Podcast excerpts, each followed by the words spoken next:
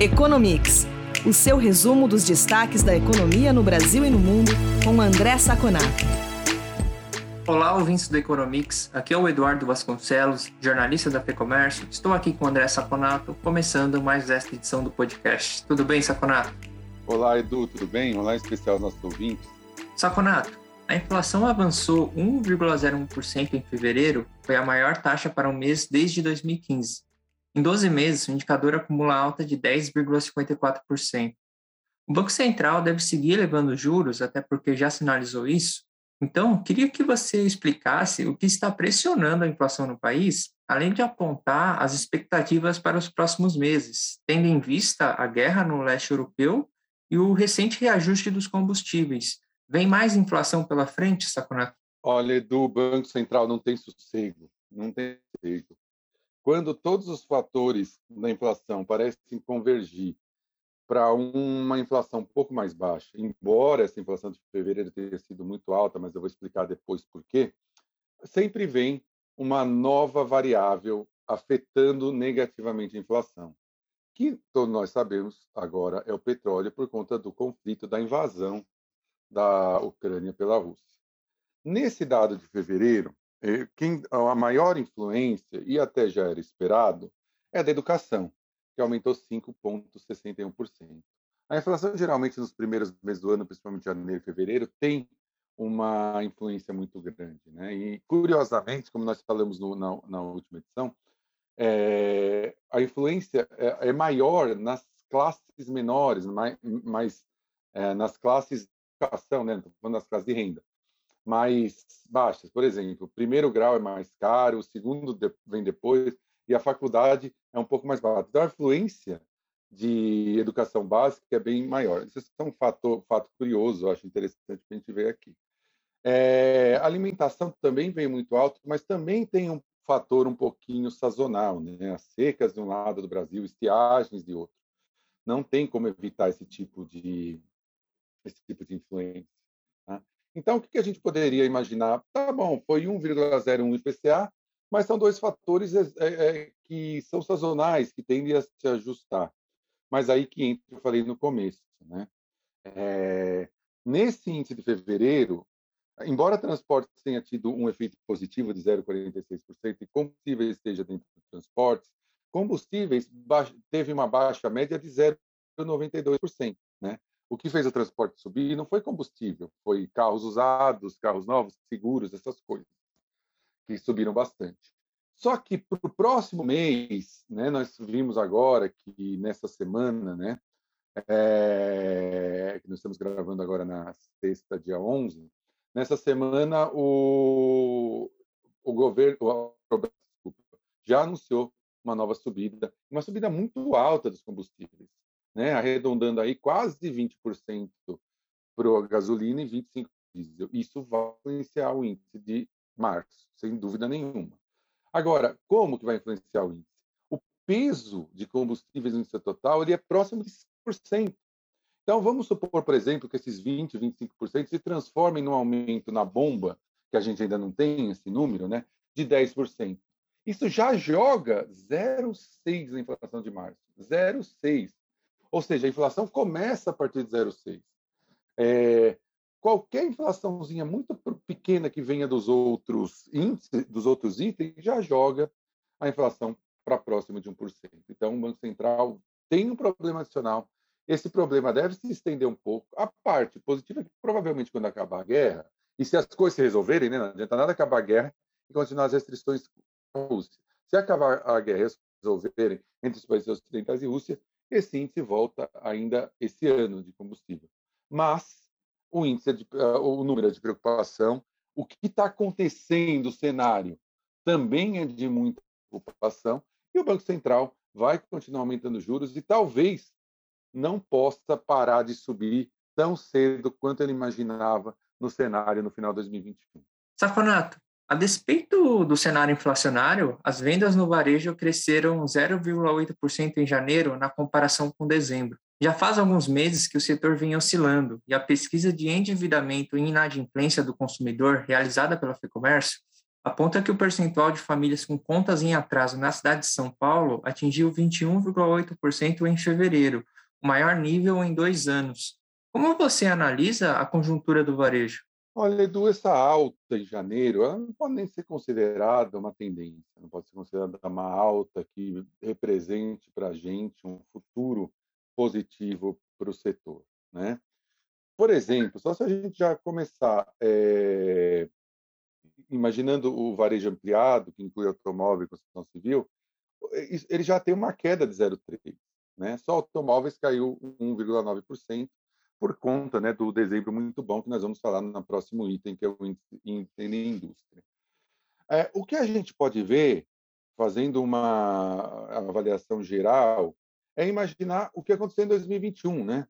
2021 nós tivemos o primeiro semestre de alta no varejo de 6,7, o segundo semestre uma de 3. Dezembro foi uma queda de 0,1. Né? É, o que ajudou muito esse índice de 0,8 positivo, não considerando ampliado, né? foram os farmacêuticos, que cresceram 3,8, e os artigos pessoais e domésticos, uso pessoal e doméstico, 9,4.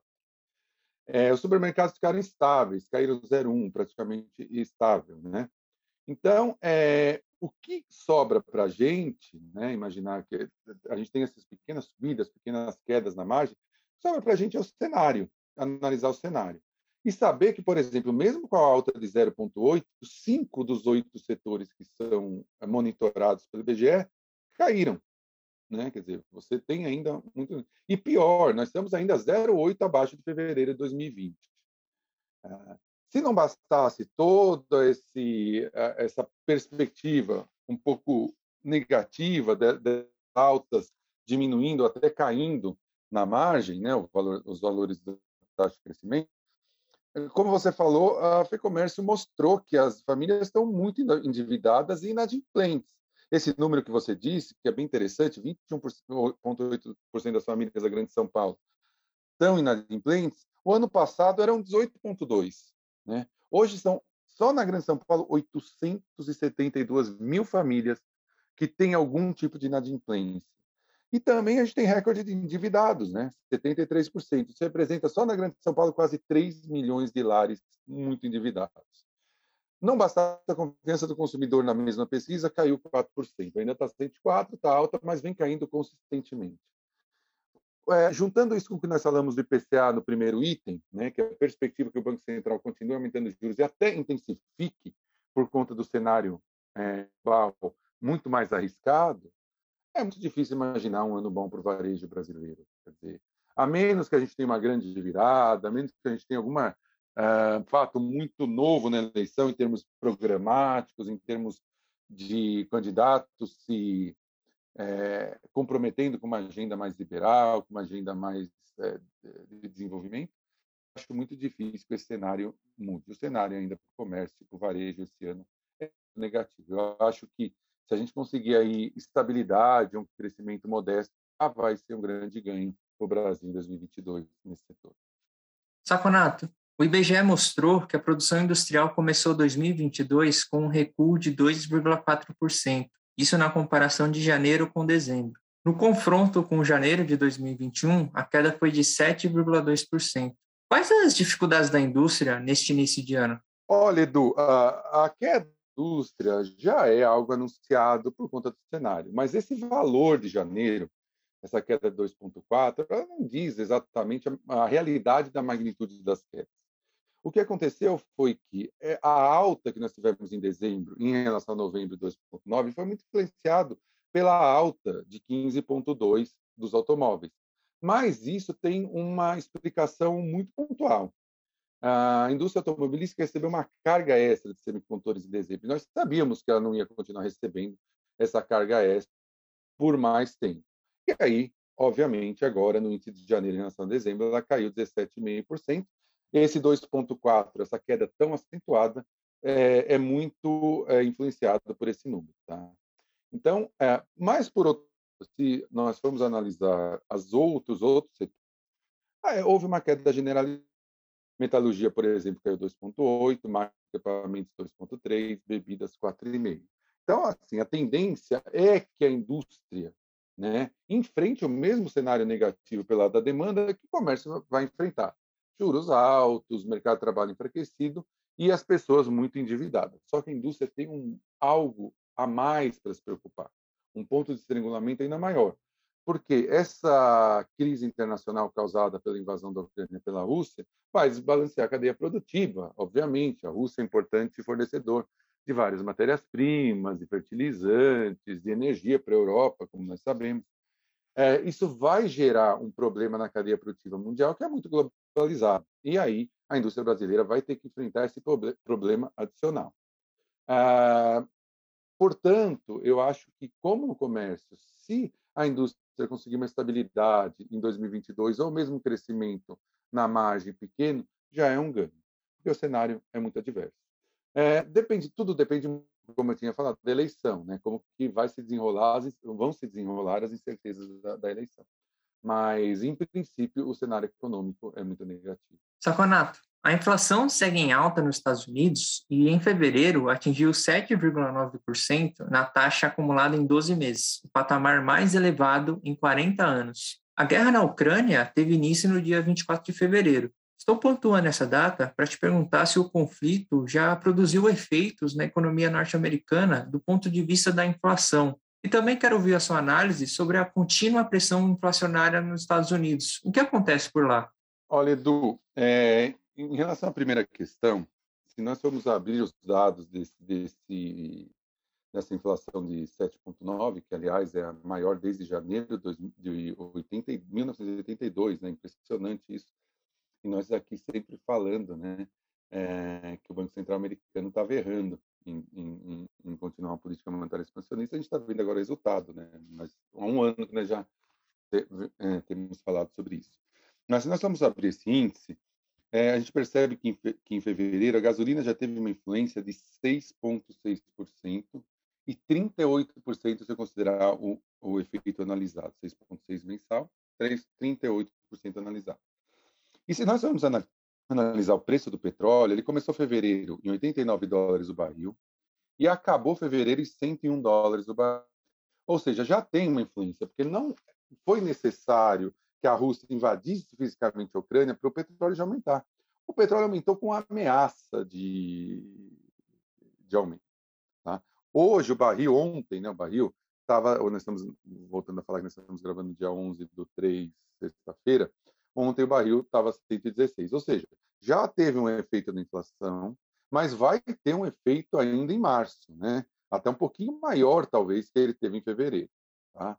Mas você tem, por exemplo, o setor de varejo, supermercados, que cresceu 1,4, está crescendo 8,6 no ano, 1,4 no mês, 8,6 no ano. É, e a inflação só não foi maior porque o aluguéis, o preço dos aluguéis, que é uma preocupação muito grande nos Estados Unidos, diminuiu a alta cresceu só 4,7% anualizado. Ou seja, as preocupações das pessoas continuam na economia americana. Não parece que 7,9% foi um pico da inflação. Isso, ah, essas preocupações se somam a um dado que foi liberado também nos Estados Unidos ah, de fevereiro sobre vagas de emprego.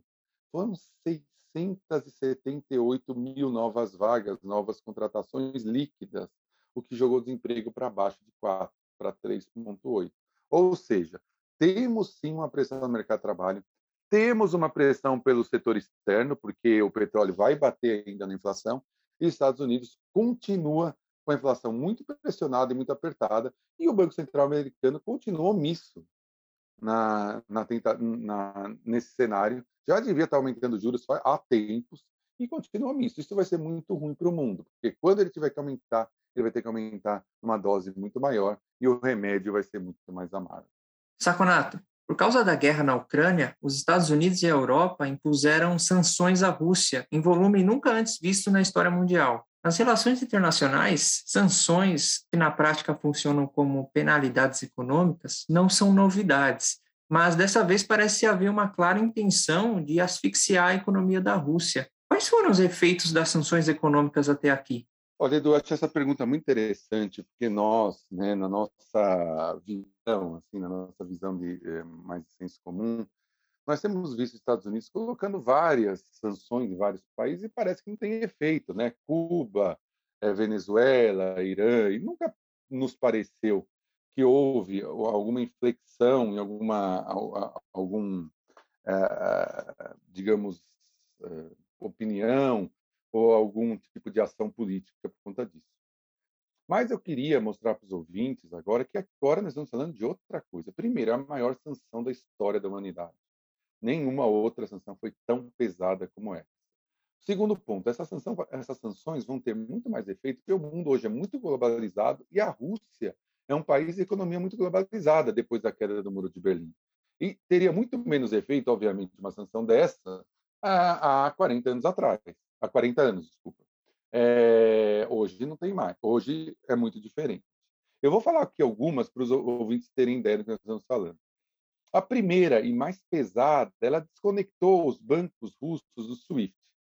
SWIFT é um código que tem é, 11 dígitos, os quatro primeiros ah, representam a instituição bancária, os dois próximos o país, os outros dois a, a, a região e, o e, o três, e os últimos três agência bancária se tiver. Com esse código, você, ao fazer alguma transação internacional financeira, você não precisa de mais nada. Esse código já tem todas as informações e você consegue fazer qualquer relação comercial muito mais rapidamente.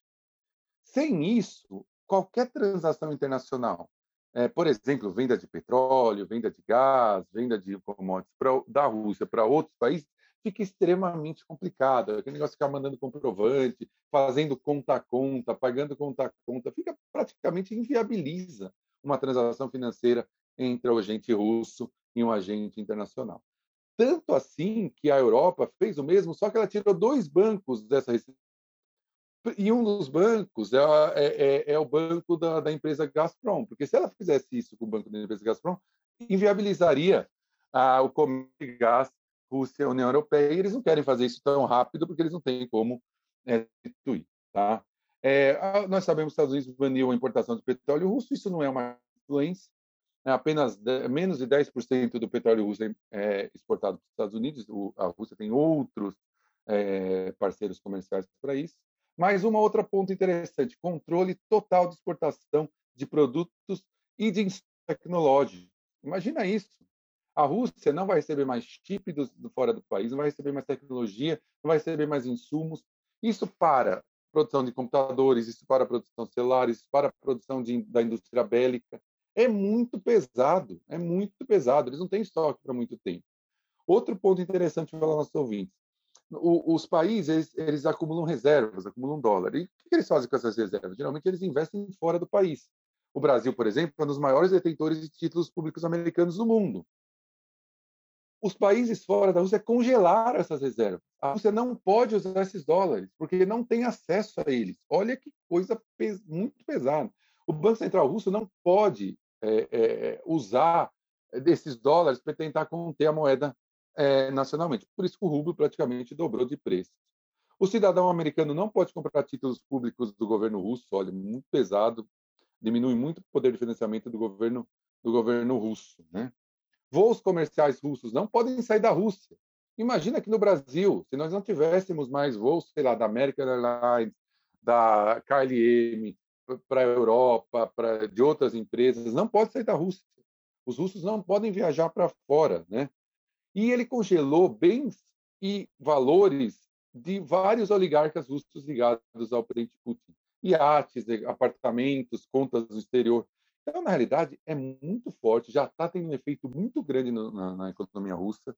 Relatos de russos, que quando ainda podiam fazer, está né, tá dificultando muito, falam que já falta produtos nos supermercados, faltam eletrodomésticos, você não consegue mais comprar com muita facilidade. Então, o efeito vai ser forte e imediato, ao contrário das outras sanções que nós temos visto no mundo. Por isso, achei interessante a gente falar sobre isso, para mostrar que essas sanções não tem a mesma cara das outras que não deram certo. A Rússia já está sentindo e sentindo de uma maneira muito forte, tanto que o presidente Putin disse que é o equivalente dessas sanções a uma declaração de guerra. Saconato, é isso para esta edição. Obrigado pela entrevista. A gente volta a se falar no próximo episódio do Economics. Muito obrigado, Edu, pela nossa conversa. Obrigado aos ouvintes que estiveram conosco até agora. E nos falamos na próxima edição do nosso podcast.